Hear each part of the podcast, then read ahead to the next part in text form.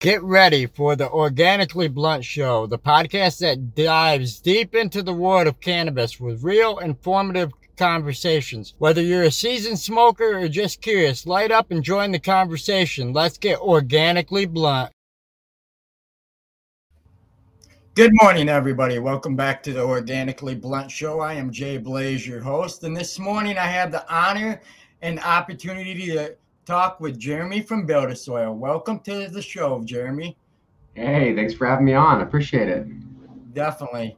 It is a complete honor to have you here. You know, I've been talking with you for a while here. We got the soil prepped. I got it in the tote. It's been cooking for a while here. We came out with a short video on it, and I haven't put the avocado in there yet. I don't personally eat them, and unless it's in Mexican food. So I don't like just bite one like an apple or nothing like that. So I haven't gotten one yet, but I'm going to the store this morning and I will probably end up putting one in there and watching the worms, because it's crazy. The worms castings you sent us from Colorado, I can't even say it this morning, Colorado Worm Company, still had worms in the bag when we got it. Oh man, I believe it. Yeah, it's a great company. Hey, hold on just 1 second. I'm here early with you, and I have employees already knocking on the door because they don't know what I'm doing. I want to make sure they know so I can stay. No problem. Take your time. Give me 1 second, bro. Sure. Hey, I'm here early to do a live stream, so I can't talk. So whatever builds anything, just put it down. And okay, I'm going to hang with you. Yeah. All right, now I was asking you, you want me to jump on 3-0? It's asking for comments after we're done with this. Not 3-0, no. No 3-0? It's fine. Okay, we'll do the comments then. Yeah. I'll just make it start. It's all good, bro. Hey man, sorry about that. I know it's live, you know, recording. I didn't want to do that, but hey, it's all good. Gotta make sure everybody's lined out, right, and they're making soil, which is what we're talking about. It's important. Definitely. You know, so you know, I put the crap blend in. I put the worm castings in. You know, I went through and kind of screened it. I know a lot of people don't do that. You know, like we talked about, but you know, I wanted to get a lot of the root mass out of there because I am using it indoors versus a lot of people that have it. They're reamending for outdoor soil. A lot of people do indoor, like yourself, and it's getting to be more popular, especially amongst the community that I'm a part of. Mm-hmm. And, you know, so let's dig right in. I mean, let's do it. I got it baking here, you know. It's going to be going into the containers. I'm waiting on a few things for the tent, you know. I'm very OCD on this run. Like I want cleanliness. So I went through and I found a great company that made some custom mounts for the fans, because I run AC Infinity fans. 3D printed or something, or? Yep, they're 3D printed. Cool. And we're gonna be introducing them here in the upcoming week here. I'm supposed to get one tomorrow, so hopefully it comes on time. It comes out of Canada, so I'm waiting on all that fun shipping stuff, you know. And but long story short, we're going to be using the Rain Science grow bags, 7-gallon, and I'm putting them on the AC Infinity self-watering bases. I just want to try them out this time, you know, something different, something new, something to show the audience, you know. AC Infinity didn't have any part of it, anything here, so I want to let people know that came all out of my own pocket. I'm not endorsed by them, so definitely. You know, and we're going to be putting them in the 5x5. And, you know, like you mentioned, the way we're reamending things, because you were under the anticipation we were doing a larger container. No, we are doing it smaller, on a smaller scale, but I feel that it'll be great for getting the information and the knowledge out to the audience to teach them on a small scale that it's still doable and you can still reamend your soil even on the small side of things. Yep. I mean, so when I first started, I mean, I think I saw a post the other day from Miss Green Dreams, who was part of the beginning of the LOS forum that we made together, which is this livingorganicsoil.org. And that was when the forums were kind of disbanding, and a lot of the organic growers that were known in each of the forums we're having too many arguments with the outside group, and we're getting kicked and banned, and people, you know, it's kind of ridiculous. And so then the whole group of us would go to one place and then the other. And so the Living Organic Soil was kind of created as a place for us to hang out. And then I had started to build a soil, so I just didn't have time for it. But in that was 5-gallon, like Home Depot buckets with cover crop raging and plants healthy cannabis plants in the middle of it all. And Gascanistan at the time used a lot of that old mountain compost, but would also go wild harvest the forest. And then Coot came in and he was sharing his recipe, and there was Microbe Man. And so I tried it all. I had already built Super Soil from Subcool, and I had basically taken my warehouse. I had like a shop on my property. I was super lucky. I was renting this place. The guy before had a shop kind of disconnected, and that became like my workshop, the beginnings of Build-A-Soil, where I had a tarp and I can't tell you, I'd mix some of these recipes. I'd come back in and open the soil, and there'd be like a snake or a lizard, like shit that I'd never seen on my property. It would come find that organic goodness. And some of my first recipes included wild harvesting in the forest. And we don't teach that a lot because I don't want everybody driving out and just taking everything from the forest. But for the most part, when it's done responsibly and you start to see that fungal life develop in your soil and mushrooms growing, you're like, I get it. There's a lot going on here. And so with all of that, there's so many thoughts about this living soil process, and the Build-A-Soil way has become a phrase that we use because there's certain choices we make. And so you mentioned one of them. We recommend a larger container size. And we've noticed that most people, including yourself, they're very against this for whatever reason. They're like, no, I'm going to try, you know, it's fine. This is big enough. What we see is it's 3, 4, 5 times harder in a smaller container based on our style. It doesn't mean it's not doable. As I mentioned, 5-gallon was kind of like the beginning. And they were doing more recycling at the time. And Mountain Organics, Blue Jay Way, he started doing a lot more no-till. A lot of us were just keeping our soil because we'd invested so much into it. And instead of dumping it and screening it and like remixing it or anything, we would just keep it in there. And so because the goal was to keep it as a no-till, we all started going up a lot larger in container size. When you're recycling, certainly you can keep it a little bit smaller. But part of the goal of keeping it forever is to not deplete the soil and to not have to be so good at feeding, like just to not be in control anymore. The plant's in control, the soil's working in harmony with that plant. And now we're kind of shedding that white lab coat and we're putting on the overalls and we're saying, all right, I'm now your herder. I'm your shepherd. I will do whatever you say, but I will not be fully in control. And there's a disconnect there that some people don't like, where it's like, well, what do you mean I'm not control, right? Because pot size is super important. And there's some confusion out there. We have our feeding schedule.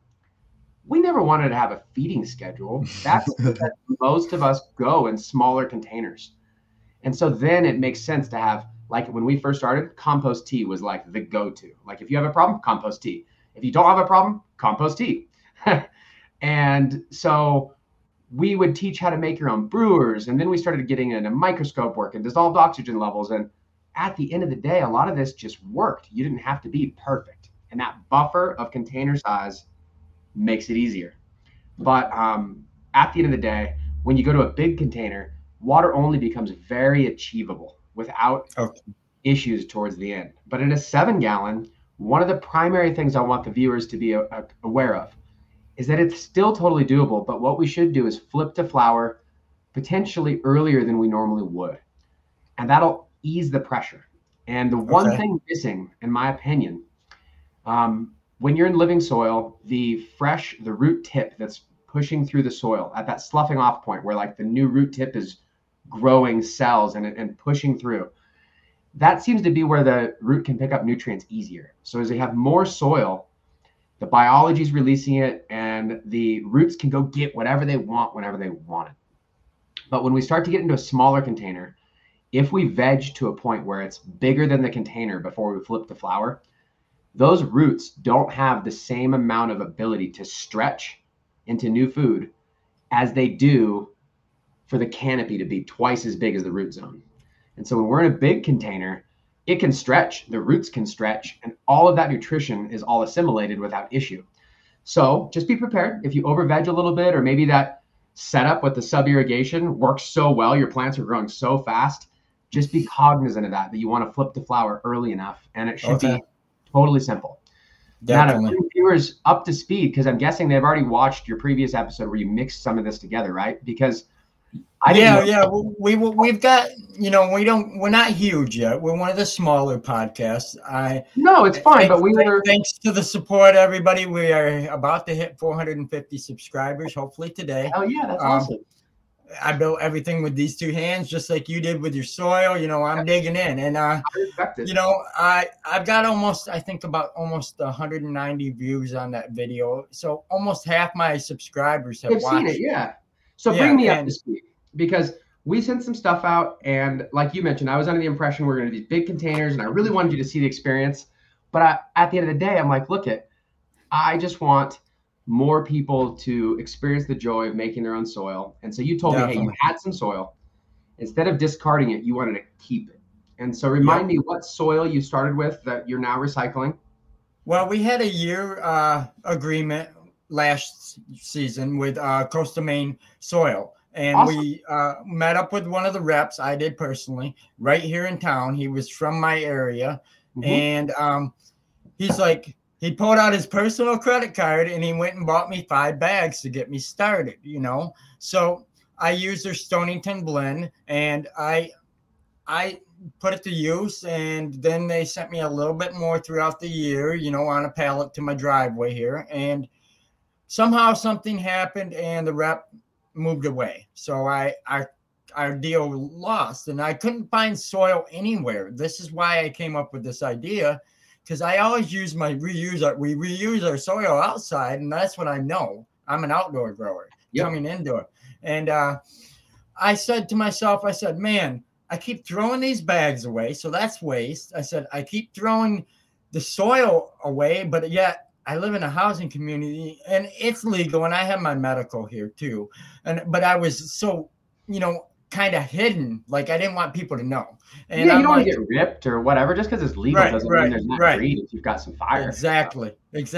And I live in a gated housing community, essentially, is what people would call it. And cheers to everybody out there. And definitely, you know, I was like, man, okay, I'm gonna go up to my local grow shop. I'm gonna get my soil where I normally do. And I was always after they kind of cut ties, I was like, well, where am I going to get my soil? I'll go back to where I was getting it before I had the deal. This shop, you know, I support local, and I go to my local town here, which is an agricultural town, and it's very small, a lot of Amish based.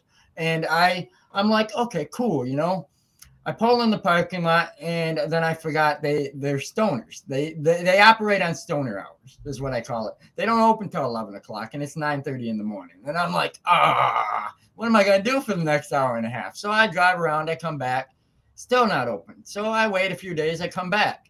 They closed up shop.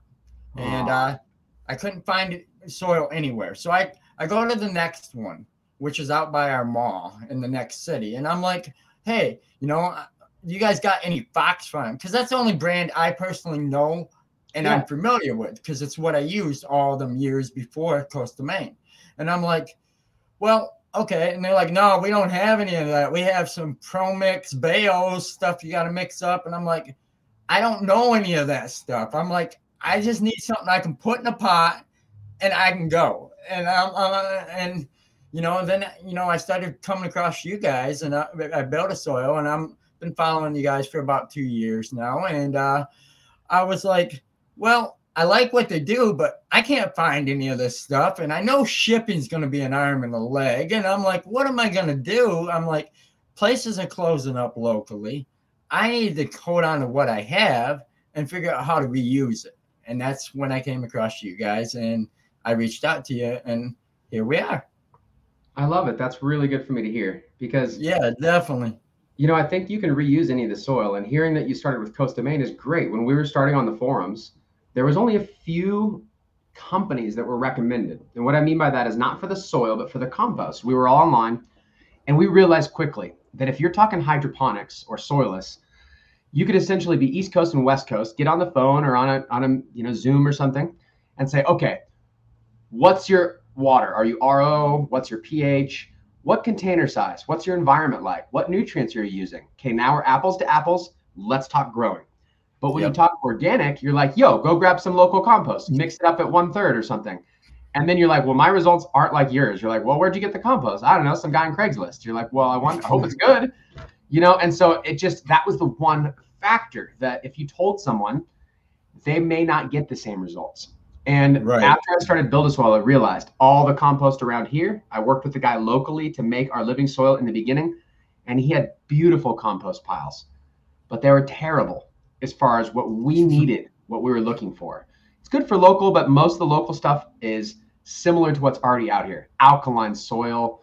A lot of times it's just ground up wood chips that are mixed in with manure or other things. And a lot of that comes from the same, scraped off the same alkaline soil. And so it had a lot of bicarbonate. It didn't have the balance that we were looking for. And when I started using premium compost, whether I had to import it or not, the soil just started to work, and you'd get the results that you're talking about for living soil. So Coast of Maine was high on the list. If you're on the East Coast, they're like, yo, reach out for their lobster compost. It's good stuff. Yeah. And Coot at that time was also saying, look, at when you're building your soil, add some crustacean meal, which is because it comes with calcium and they're made of chitin, which is fungal food. And it made sense. And I'm like, well, they've already got lobster compost, but I've never, you know, it's East Coast. And so we never really worked with it with Build-A-Soil.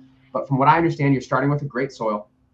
We did a YouTube series called Soil Wars, where they tried all the different soils for outdoor hemp, and Build-A-Soil, I think, took first and second. I was really impressed. I didn't know what was going to happen. I was kind of anxious about it, but I remember Coast of Maine did really well too. And so you're starting with a great base to recycle. And then to that, we sent you those, the premium, the Colorado Worm Company castings, which are some of our most nutrient dense, had some worms in there. Yeah. What I hear from you. So that's killer. What else? So how many gallons did you have? You mixed it in a tub, right? We did roughly, I got the tote right here, but I did, altogether I put in 7 5-gallon pots. Okay. Minus the root balls. I broke everything down on a tarp. Yep. Out on my deck on a nice day. We finally had a weather break, just like we do today. And, you know, we're 30 degrees warmer than we are yesterday. Michigan is so crazy with weather. You know, yesterday it was snowing. And it was the first day of spring in the morning. It was snowing. And in the afternoon, we hit 40s. Today, we're hitting 50s. Tomorrow, we'll probably be in the 30s again. So it's just crazy. But I got out there, and I laid the tarp out. I put the tote on there. And I'm like, well, okay. You know, and I didn't have a tripod. I got a tripod now. So the videos will be getting better, guys. I won't be holding the phone as much. And doing things one-handed or pausing to try to show steps or whatever. So it'll get better, I promise you. And you got to work with me there. But so I put together a small video, you know, and I'm trying to get these root balls out of my grow bags. But my root systems were so great, they literally formed a crust on both sides where they sandwiched the bag basically in the middle of roots. And my buddy's like, well, how are you going to get them out of there? I said, I don't know, but I can't get them out. I said, but I'm shaking them. So I kept pausing the camera, and I'm finally, he's like, why don't you just use a wire brush, like a parts cleaning brush? And that's a little grow hack. You don't got to scrub hard. I just did it over after they were dried out a little bit, and they came right out. And then I shook them in there, and I got all the roots out, and then I put in the worm castings, the whole bag, just like you said. And I dug in there and got in there, and then I seen the worms, and I got excited. You know, when worms make me excited. Worms and ladybugs, not so much praying mantis. They kind of scare me, but hey, each to their own. And I seen them, and I had to get that on the camera. And so then I put that in there, and then I went according to your measurement of basically. I'd have to go back and double check. Okay. But I went off your measurements, and I put in roughly, I think it was close to like 6.5 cups of the Build-A-Soil Craft Blend 3.0. And I mixed it all in there, and it's been sitting in here, and I checked it this morning, and there's still some worms in it. I'm going to add a few more, but like I said, we're going to be getting ready to put that hopefully in the pot soon. And that's where we're at right now, you know, and then comes germination. I'm doing some things a little bit different this time. I'm going to be trying some things that are new to me, because I've always been the paper towel guy. Paper towel, put it in the Ziploc baggie, you know, and as weird as it sounds, you build a little humidity off your breath, you blow a little bit in the bag and then plate it. You put it on top of the refrigerator with a bucket over it, or in a dark drawer or something like that, even though refrigerators don't really build heat like they used to. you know, and you put it somewhere and you germinate it. Well, now I know it's not necessary, and I found out a few things. You know, I'm just trial and erroring it, trying to show different things. I bought a humidity dome kit with the propagation tray, and I reached out to a company, which I will be debuting them soon, who makes organic plugs, all organic. And I want to try popping the seeds into the plugs versus the napkin. I'm going to do both and see which one sprouts faster. I just got a curiosity for myself. And then we're going to go from there. I'm basically going to take them plugs, or what you would some people would basically look at as like a clone, but it's from seed. And I would take that, and I'm going to put that right into our 7-gallon Rain Science grow bags, direct. I'm not going to transplant. I'm going in right in, like I do with my autos. I'm going right into the final container, and I have these, I'm not going a big scrog net, but I found these metal, like, great things at Menards for, like, tomatoes, but they call them grow through grates, and they're like a scrog net, but they're not metal. I don't know how to explain it, but they're green, and they come with 3 stakes, and I'm going to use them to help support them and scrog them out, because I haven't really done a lot of scrogging. I've always been an LST clip, kind of widen your base type guy, versus actually, you know, tying it to the bag or anything. I've kind of jumped on that 3D printing products that are available for the grow industry, and I'm just playing with different things, and I'm enjoying it. And that got put into there. But yeah, we're going to basically scrog them out, and then eventually, I think right before flower, I do have a 5x5 scrog net. Hopefully I don't break my back too much crawling around, because I can only get to my temp from 2 sides. I'm going to put that in there and hopefully try to fill it out a little bit. So that's where we're at there. And I do have a Milwaukee Instruments, brand new in the box. I've had it for about a year. I'm guilty.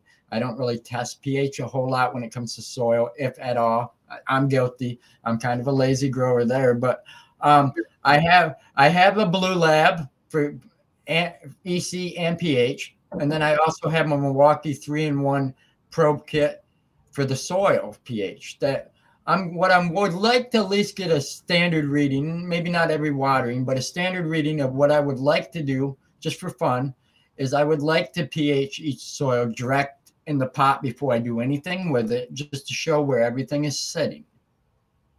Okay. And then I talked to Jeffrey Lowenfels, and he told me about this kit that I can get for testing the soil and different things. And he said it's almost instantaneously. You can do it right in your home, and it's got a smart app. I don't remember the name off the top, but I'll have to go back and look in our emails.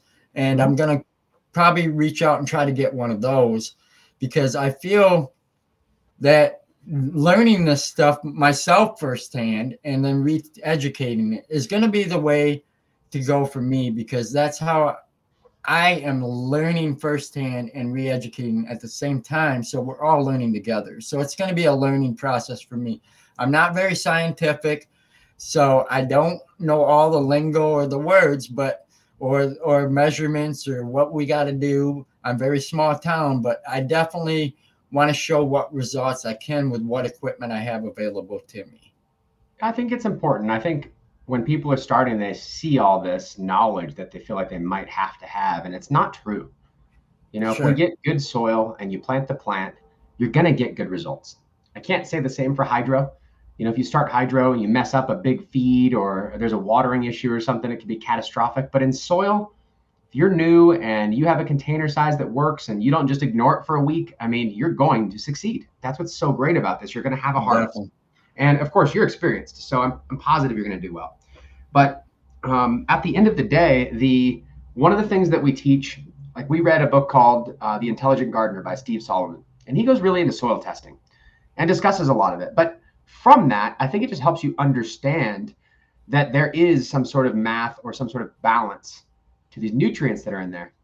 But through that, just like compost tea, a lot of us went really deep on it, trying to control every little milligram of nutrient. Yep. And at the end, you come out thinking, you know, these soil tests are great, especially if you notice that there's a problem. that you can eliminate. But try to perfect it off of the soil test beyond just getting in balance, I think, is a lot more challenging and is a little bit of a fool's errand.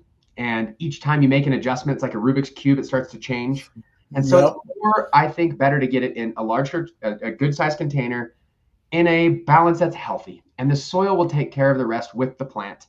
And so in that book, the Steve Solomon one, he teaches what he calls the complete organic fertilizer. And he basically says, look, if you want to mix a few amendments together to make sure your garden's going to do well, this is how you make it complete. And you're likely to have really good results. And that's as simple as it needs to get. We don't have to have, you know, a 1 cup with a 10 pound plant with perfect leaves. It's like, we just need to have that fire. And it doesn't always need to be perfect to get there. And when we mix a soil, we have a report at buildasoil.com. You can go to the blog at the top, and there's a report. You like type your email in and it sends it to you. It says complete, how to make your own complete organic fertilizer. This way you don't have to buy anything from us. You can go to your local shop and figure it out. You may already have the amendments, but it teaches you kind of like a human, where you say, well, to have a complete meal, I probably need a protein and a salad. And, you know, like, people at least know how to eat. We know when we're not eating healthy. We know when we're eating healthy. But for a plant, you're like, well, how do I know it's eating healthy? And so that free report gives you the complete organic fertilizer breakdown. And it's pretty simple. We really want a seed meal of some sort, because we're not using a lot of like blood meals and a lot of these slaughterhouse wastes that are approved for organic use, but they don't come from organic farms. And so we use seed meal. And that is like, if you're eating vegetarian or vegan, like the seeds and the nuts and all that, that's a lot of nutrition. So at least people know, like, oh, there's a lot of nutrition in the seed. That's why we feed it to animals. So we feed the soil this seed meal. Most of the soil we're talking about has a seed bank in there from all the weeds that build up the fertility that eventually build up into a higher forest. So we use seed meal, then we need a really good calcium source, a phosphorus source, and some trace minerals. So in that report, it tells you how to mix a few amendments you might have together, and know that when you mix it in the soil and you're not doing it excessively, you're gonna have really good results. And so what you did in your tub was you took recycled soil that was likely depleted because you'd already grown in it. And then at that point, we added fresh worm castings in, which are full of nutrients. We added the Craft Blend, which is our version of the complete organic fertilizer, but it's got 15 ingredients. So it's very diverse, has lots of rock dust for trace minerals and kelp. And then it has phosphorus sources, it has the seed meals, and it has a variety of calcium sources. So essentially, we're just following the protocol. You mix it in the soil, just like you did. I'm positive you're gonna have really good results. And definitely. When people go to Build-A-Soil and they order a bag of soil, like you may have done had that hydro store, that grow shop been open, you bypass this part where you really get to experience making the soil and then see how healthy the plant is. And I think it permanently changes your mind to go, okay, I literally just mixed some castings and some stuff in there. I didn't do math on a calculator, and it worked very well. And so now the math on the calculator comes into play. Like if you're commercial, and you have high sodium or high bicarbonate, or you know one of the nutrients is way out of whack, the soil test will show you. But when you're at home, you can just read your plants. And a lot of times, if I've overdone it, I'll just throw some cover crop in there, and the cover crop will now fix the soil. It drinks the excess water. So if you're overwatered, cover crop helps. It balances the nutrients, and then you can just chop it, drop it, and the worms will eat it.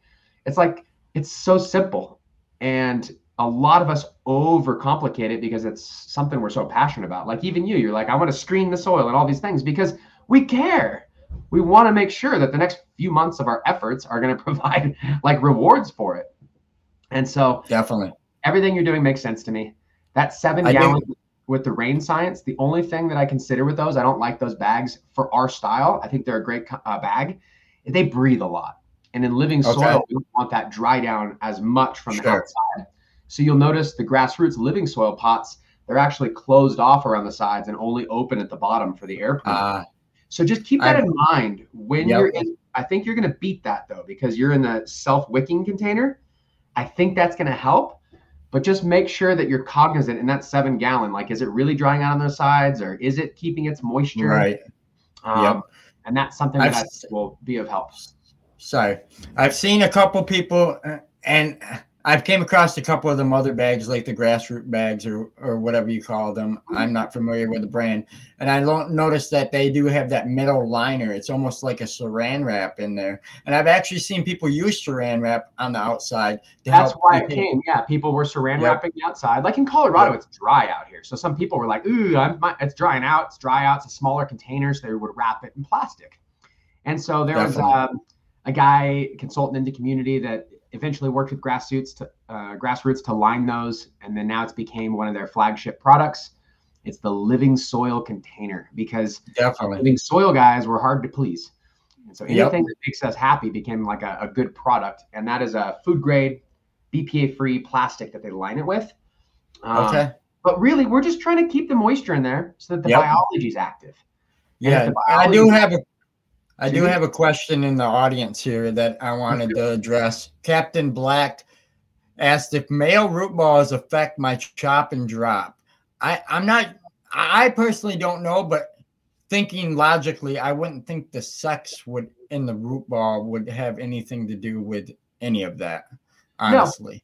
Nope, it's not going to affect anything. So when we're talking about just decomposing organic matter, at the end of the day, we're talking cellulose, chitin, just the most basic building blocks. And when we're adding specialty amendments, we're looking for some of their secondary properties, like the medicinal compounds that these plants make, and taking advantage of some of them. So there's neem cake and karanja cake, and there's mustard seed meal, and there's all these special ones that have unique secondary compounds they make. But the primary is just, they're going to be organic matter. And so your root ball in a larger container, as it's just left in there, decomposes into more organic matter. The worms break it down. The other thing is when you're no-tilling and you're not reamending, that root ball leaves some structure. And when you're in a 5-gallon, the root ball is like the whole thing. When you're in a big container, the root ball never becomes a ball. Right. You shoot out everywhere, and it doesn't become so like iron locked in there. And so, it's easy to just plant next to it or twist the stalk, pull it out, plant right back in the same spot. Definitely. Captain's got a lot of good questions here he's asking this morning. He said, does back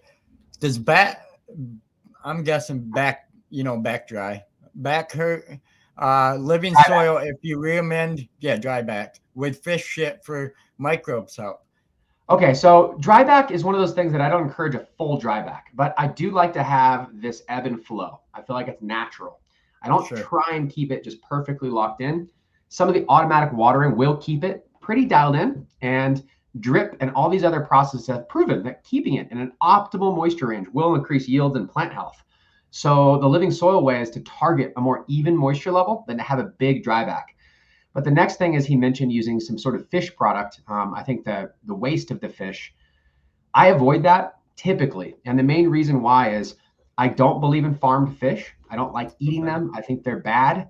I don't like the farmed salmon. They typically feed GMO corn. The farmed fish indoors in like these aquaponic grows and things like that they use a lot of the waste from, they feed them dog food a lot of the times because it's cheap. Wow.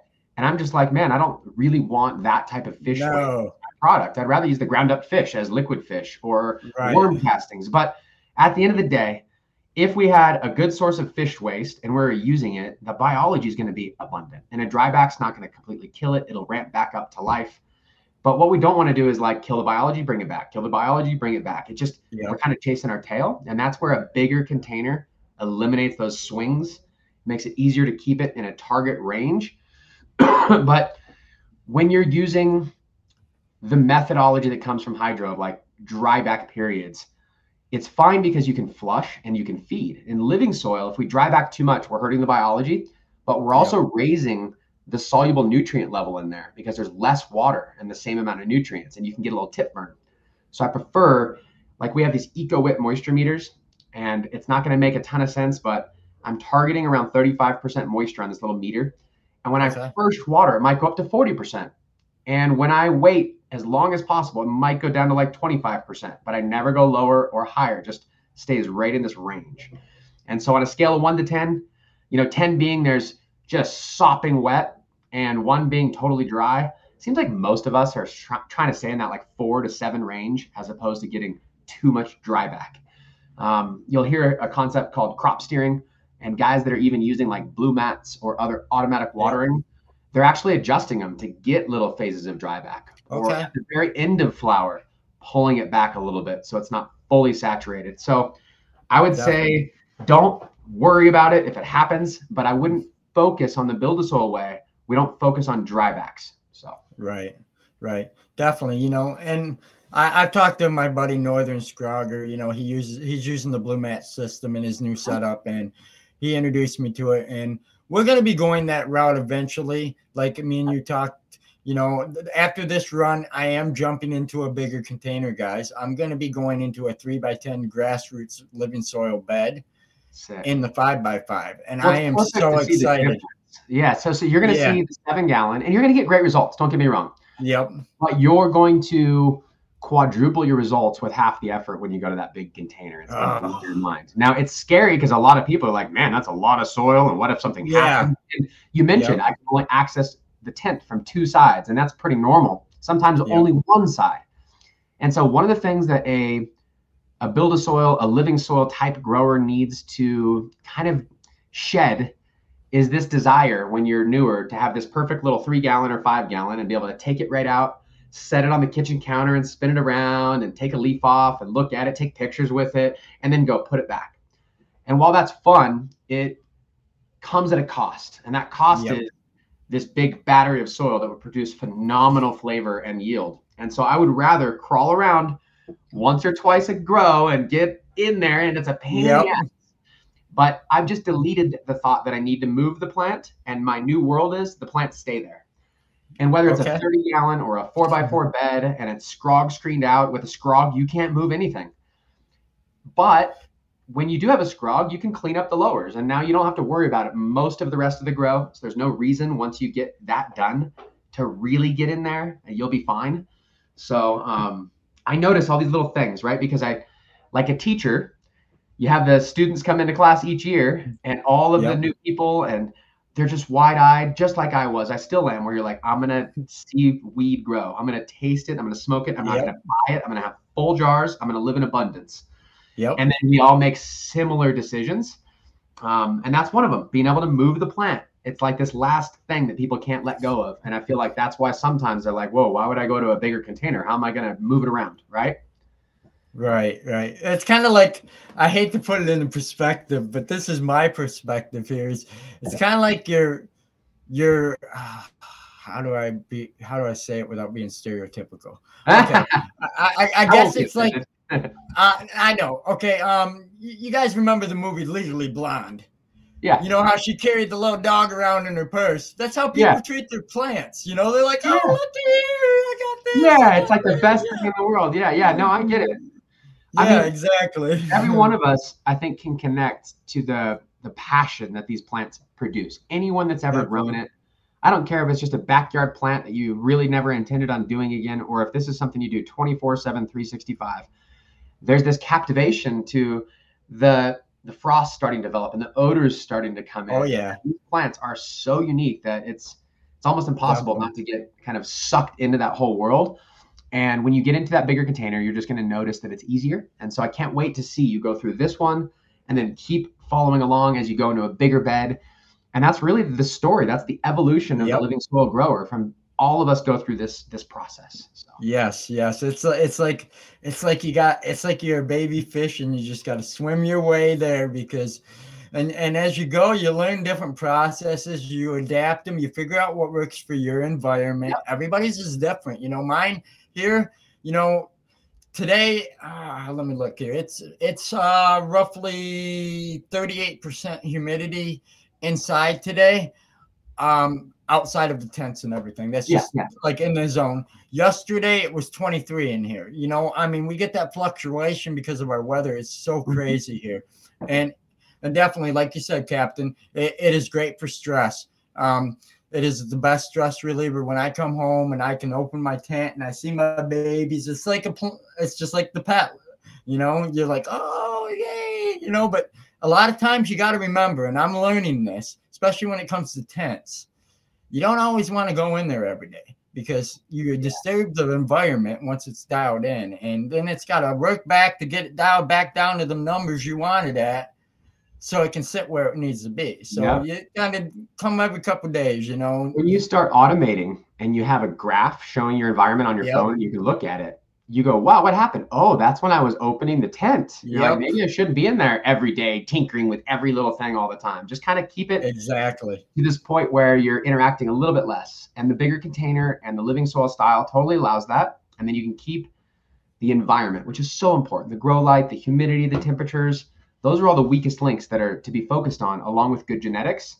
And the rest just is easy. Like if the genetics are right and the environment's right, the soil doesn't have to be perfect and you'll get really good results. And if the soil is really dialed in, it just becomes one of those, you know, favorite runs where it's like in winter when everything's so easy to keep temperature. And it's just like, man, that was a good run. I love it. And a lot of that's related to the environment being easy to manage on one of those runs. Or sometimes in the dead of summer, even with grow lights operating at night, you have these big humidity swings and temperature swings. It makes drying harder. It makes all of it harder. And so, living soil can help, but there's still all these skills. And I almost compare it to like cooking or like Clackamas Coot. He taught me to make bread because he wanted me to understand that the biology in there, the simple single cell fungus, the yeast that's producing that at a 10 degree different temperature creates a different response in the growth of the starter.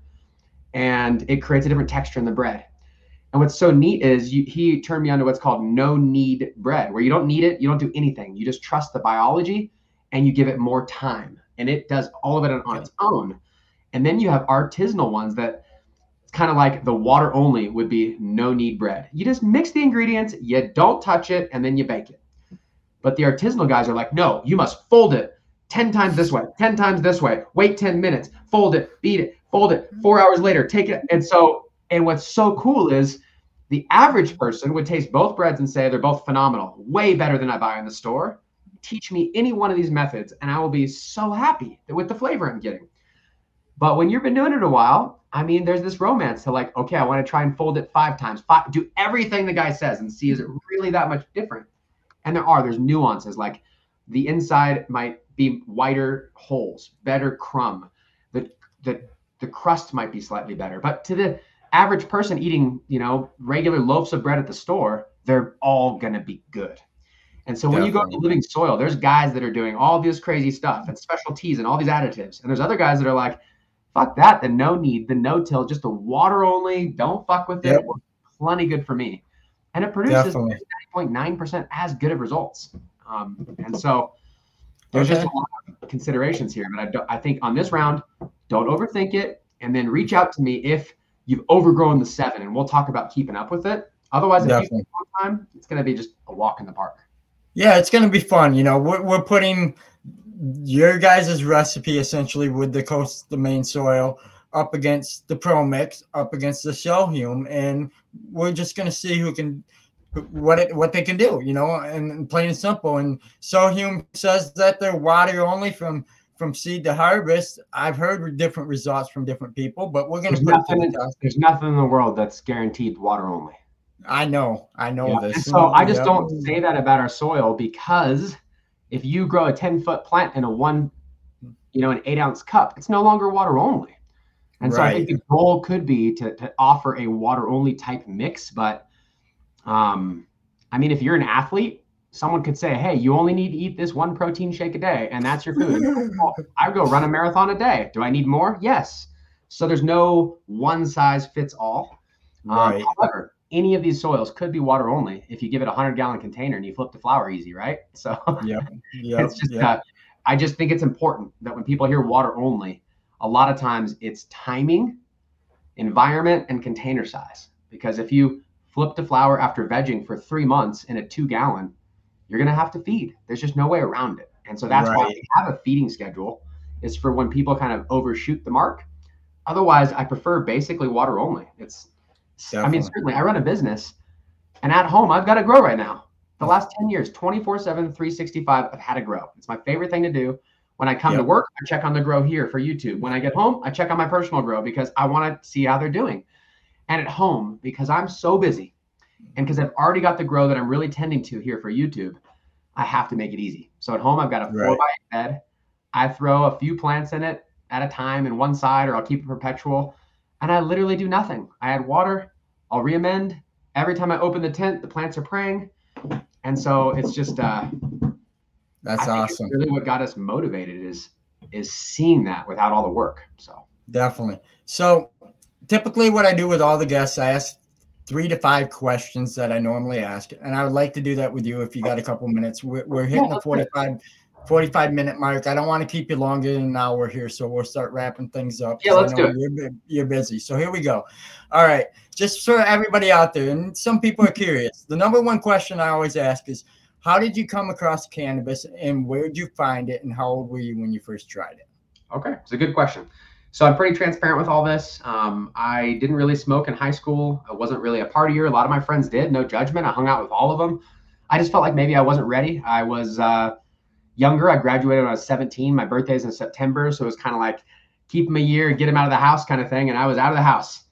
And when I got into college, actually a little before, end of high school, I'd like smoked at a party. But by the time I got to college, living with my roommate, he was pretty regular stoner. And I was like, well, I'll smoke sometimes on the weekends. And that lasted like a week. And then it's been over 20 years. And I don't think I've missed a day. It's just been part of my life. And yeah.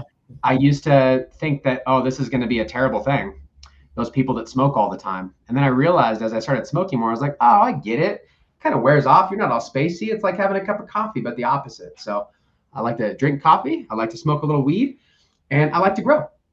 And definitely. When I was smoking a lot, and I lived in California at the time before I moved to Colorado, the dispensaries were expensive, or your guy would be expensive. I mean, shit, it was a lot for a top shelf ounce, and I would want it, and I would go through it. So homies would always split it.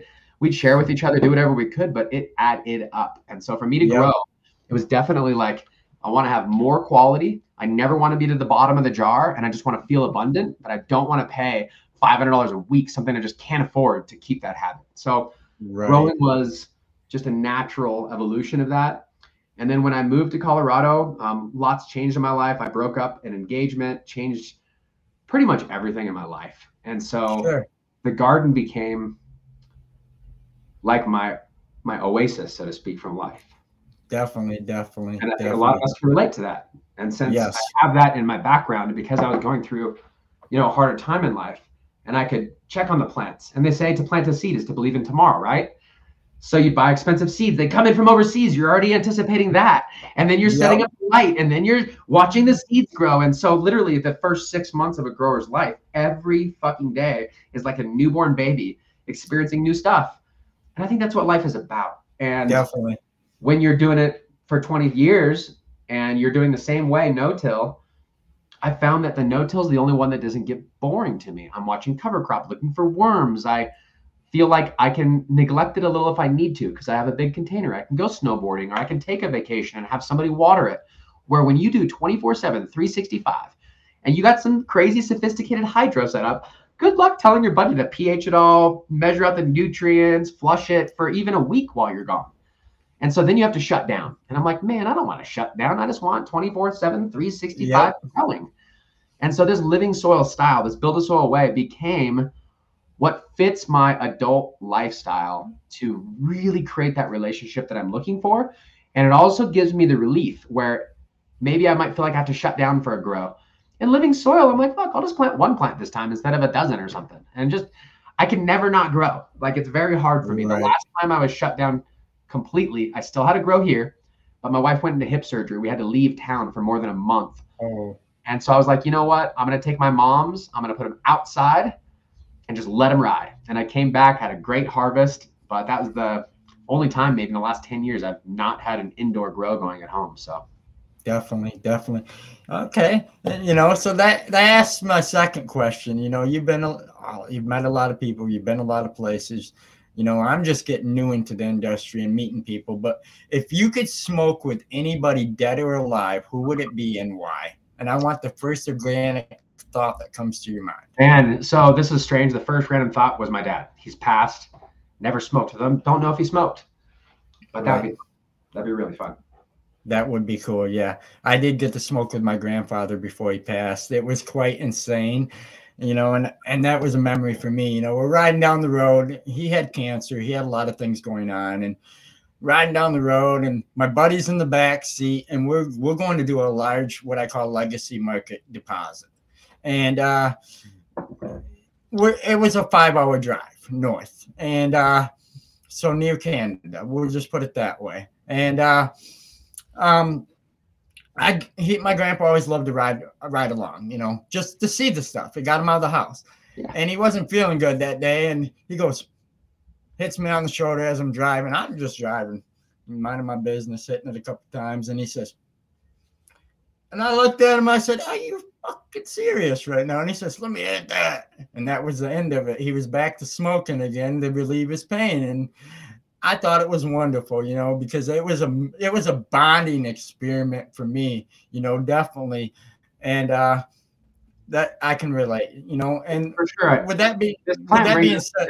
You know, I mean, you might have all these thoughts in your head about how you can't really slow down to have a conversation, or how you're too busy in your life, especially as we have families and other things going on as we get older. Yep. And then you take a rip and you start digging into conversation, and you kind of forget about the rest of the world, and you're able to enjoy that personal connection. Exactly. Smoking with others it's huge. Definitely. You know, yeah. So I just kind of want to end right there, you know, on that note. What do you have going on? Anything you want to let the audience know where to find you? I'm sure they already do, because it's not hard to find you.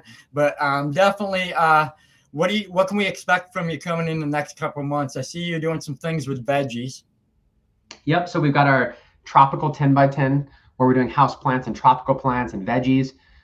We've got our vegetable farm, which we're going to be running a little bit lower pace this year, but still focusing on like tomatoes and some of the really fun ones. Then we're kicking off season 5 of our YouTube series for our 10x10 grow. And we're going to add a 4x4 grow tent, because for like 8 years, I was growing in a 4x4 tent for Instagram. Okay. Build-A-Soil way.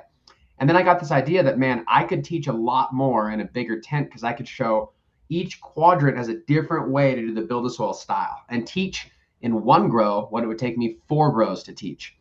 And now people are saying, well, that's just some big luxurious tent. You don't have to grow in this little tent like I do. And I'm like, what? That's all I did forever. I just did this to show more. Right. So we're going to do 3 of the quadrants in the 10x10, 3 different ways. One of the quadrants, we're going to grow in smaller containers. We're going to grow an AutoPot XXL. It's not small. It's pretty big. An Earthbox and a similar size Grassroots with a blue mat. So 3 different automated watering ones. Ooh, yeah, the carnivorous plants. I really want to try. I see somebody pop that up here. Many people have mentioned that. I really want to try it. I've never grown any. Wow. And then that open quadrant, because we're only doing 3 out of 4 in the 10x10 area, the 4 quadrants. We pulled it out. And we're going to put that into a 4x4 tent using, I think, a 5th cycle 3x3 bed from our take and bake kit, where we made soil like you did with your hands. And it's on its 5th cycle. It did great on its 4th cycle. We're going to move that into the 4x4 and give that huge bed a run with some autoflowers, which we're not really autoflower guys, but the genetics have come so far these days. And so many of our customers, they just want to have an autoflower and pop off some flavors and then close it up and then do it again later. So we're going to do a 3x3 bed and really show it. And so look out for that YouTube channel. If you guys are into that, you know, as a company, not a lot of businesses that offer products. Not a lot of them grow. And right. It's fascinating. They'll offer all these different products, and they don't grow any cannabis for themselves, or they don't even smoke. And so then they're looking for reps or people like you to kind of share how their products work. Yep. So I still want everybody to do that, but also I want to lead the pack. I want to be at the front spearheading this, saying we are growers, for growers, by growers, every day doing this. And now I can't get everybody to have the same success we have. I think everybody should have the same opportunity we have. And definitely sharing this message means that everyone can do it. So yes, and that's the same thing, you know. I'm kind of like you guys, you know. I support 2 dispensaries in town, and we are getting ready to approach our 20th. I call it the medical mile, because we actually have a medical mile that's all hospitals an hour from here. That is nothing but hospitals. But now in my town, the medical mile is now known as dispensary run. That's the only way I can explain it. And out of them 2, there's only 2 micro grows. And they are people just as myself, people I know from my community that somehow got the investment to get the licensing and created the business. and they're growers and they're doing it firsthand, just like we are, digging in the soil every day. And that's the only two I support out of all 20. It's sad, but at the same time, you know, I explained to them, and they said, well, our demographic is mostly the older people. You know, I'd love to see the senior citizens get into it, like my grandfather, because that's who taught me. So for them to get back into it, they already have the green thumb, you know, and I continue to spread that, you know, don't judge by age, because people of all different demographics are growing this plant. Yeah, absolutely. And it's important too, because they may not have the same access to the network that we do based on right in life and their desire to be on social media or whatever. So they're just going to trust the local grow shop. Definitely. Yep. And like you said, when I was in California going to the dispensary, you'd go to like a second level of like some strip mall commercial place, and there'd be like 8 dispensaries in a row in each building. Yep. And they'd have like signs on the window for what was fresh that day, or you'd have your own personal, like one you went to. The one I went to had a lot of really good outdoor flowers from NorCal, and it seems like they were just had the fire. And so I would go to this one in particular, but it still adds up. And I still think that growing your own's the best. We have a customer out of New Mexico, Carver Family Farm. They've got a micro license, and they have a flooded market. A year and a half ago, there was no herb, and you could sell anything. And then they released all the licenses, and now this year, the whole market's flooded. Nobody can sell a thing, at least at a good price. Well, they're still doing great because they've got a micro license. They're using living soil. They're growers, by growers, for growers, and they harvest, and they trim, and they sell it in their own facility, all vertically integrated, so that they have the flowers growing. They've got the dispensary right there. They package it. You come in. It's literally like working with a grower. And I think that's why they're sold out still, is because they've got quality and because they care and they've got good genetics and they build relationships. And so I still think there's going to be an artisanal, you know, part of this, even with the dispensaries. And if those exist, it would be great. I would love to try a different flavor from a grower that I trust. But where I live, there's no more licenses. There's only 2 dispensaries because they put a cap on the law. And now they can literally sell any of the dirtiest shit. There's no competition. So I don't know, you know, it's ridiculous, you know, and I don't want to hold you too long, but now you got me. I'm in the conversation just a little bit. You know, our local one here, I won't say any names, but we all know who they are. They've got big signs out front. They just put them out last week. They don't ever have a car in the parking lot now. None of these places. And it's sad. And it really is that, but it's good at the same time, because us as legacy growers, we're putting a hurting on them. I don't care what they say, and we are. And, you know, they've got signs out 40% off flower, 50% off flower. And I'm like, man, I can't believe that it's dropped out that low. But, you know, that's a conversation for another day, you know, definitely. It'll change. There's always going to be demand for this. It's a very unique plant. Yeah, and I think that those of us that know, we know, and we're going to grow. And then we don't have to involve ourselves in that whole world. And that's part of the beauty, you know? So definitely. Man, this has been great. If you've got more questions or anything along the way, I can't wait to hear you pop those up and get them out of the tub and see how it goes. And man, worst case, if you have an issue after all of it, I'll be here. Okay. I'm stoked to see you. Yeah. Me too. I appreciate all your advice, the support along the way. You know, this is a learning experience for me, and I appreciate your guidance. I appreciate your time this afternoon, well, this morning. And with that being said, thank you for coming on the Organically Blunt Show, and you enjoy the rest of your morning. Thanks. Awesome. Thank you. You've been listening to the Organically Blunt Show, a cannabis lifestyle podcast that's raw, uncut, and unedited. Thanks for listening to the show. We would like to give thanks to this episode's partners: Grow Strong Industries, the mother brand of Gorilla Grow Tent, Kind LED, and Lotus Nutrients. Use coupon code Organically Blunt. Seedsman Seeds, a trusted seed bank with over 20 years in the industry. Use coupon code Organically Blunt 10. Horticulture Lighting Group, HLG, real efficiency, real yields, and made in the USA. Use coupon code Organically Blunt. Rain Science Grow Bags, one-of-a-kind mesh grow bags that eliminate problems and increase yields. Use coupon code Organically Blunt. Grow Bags, the best curing solution to save terps. Use coupon code Organically Blunt. Captain Redbeard Seeds, genetics that are loyal to the soil. Use coupon code Organically Blunt. Humboldt Seed Company. Humboldt's Original Seed. Use coupon code ORGANICALLYBLONDE. Fish Head Farms. The maker of fish shit. The most robust beneficial bacteria on the market. Use coupon code ORGANICALLYBLONDE. SOFIM Genetics. Quality genetics at a fair price. Use coupon code ORGANICALLYBLONDE. Green Wolf Genetics. These genetics come from a wolf pack that runs with quality and no BS. Use coupon code ORGANICALLYBLONDE.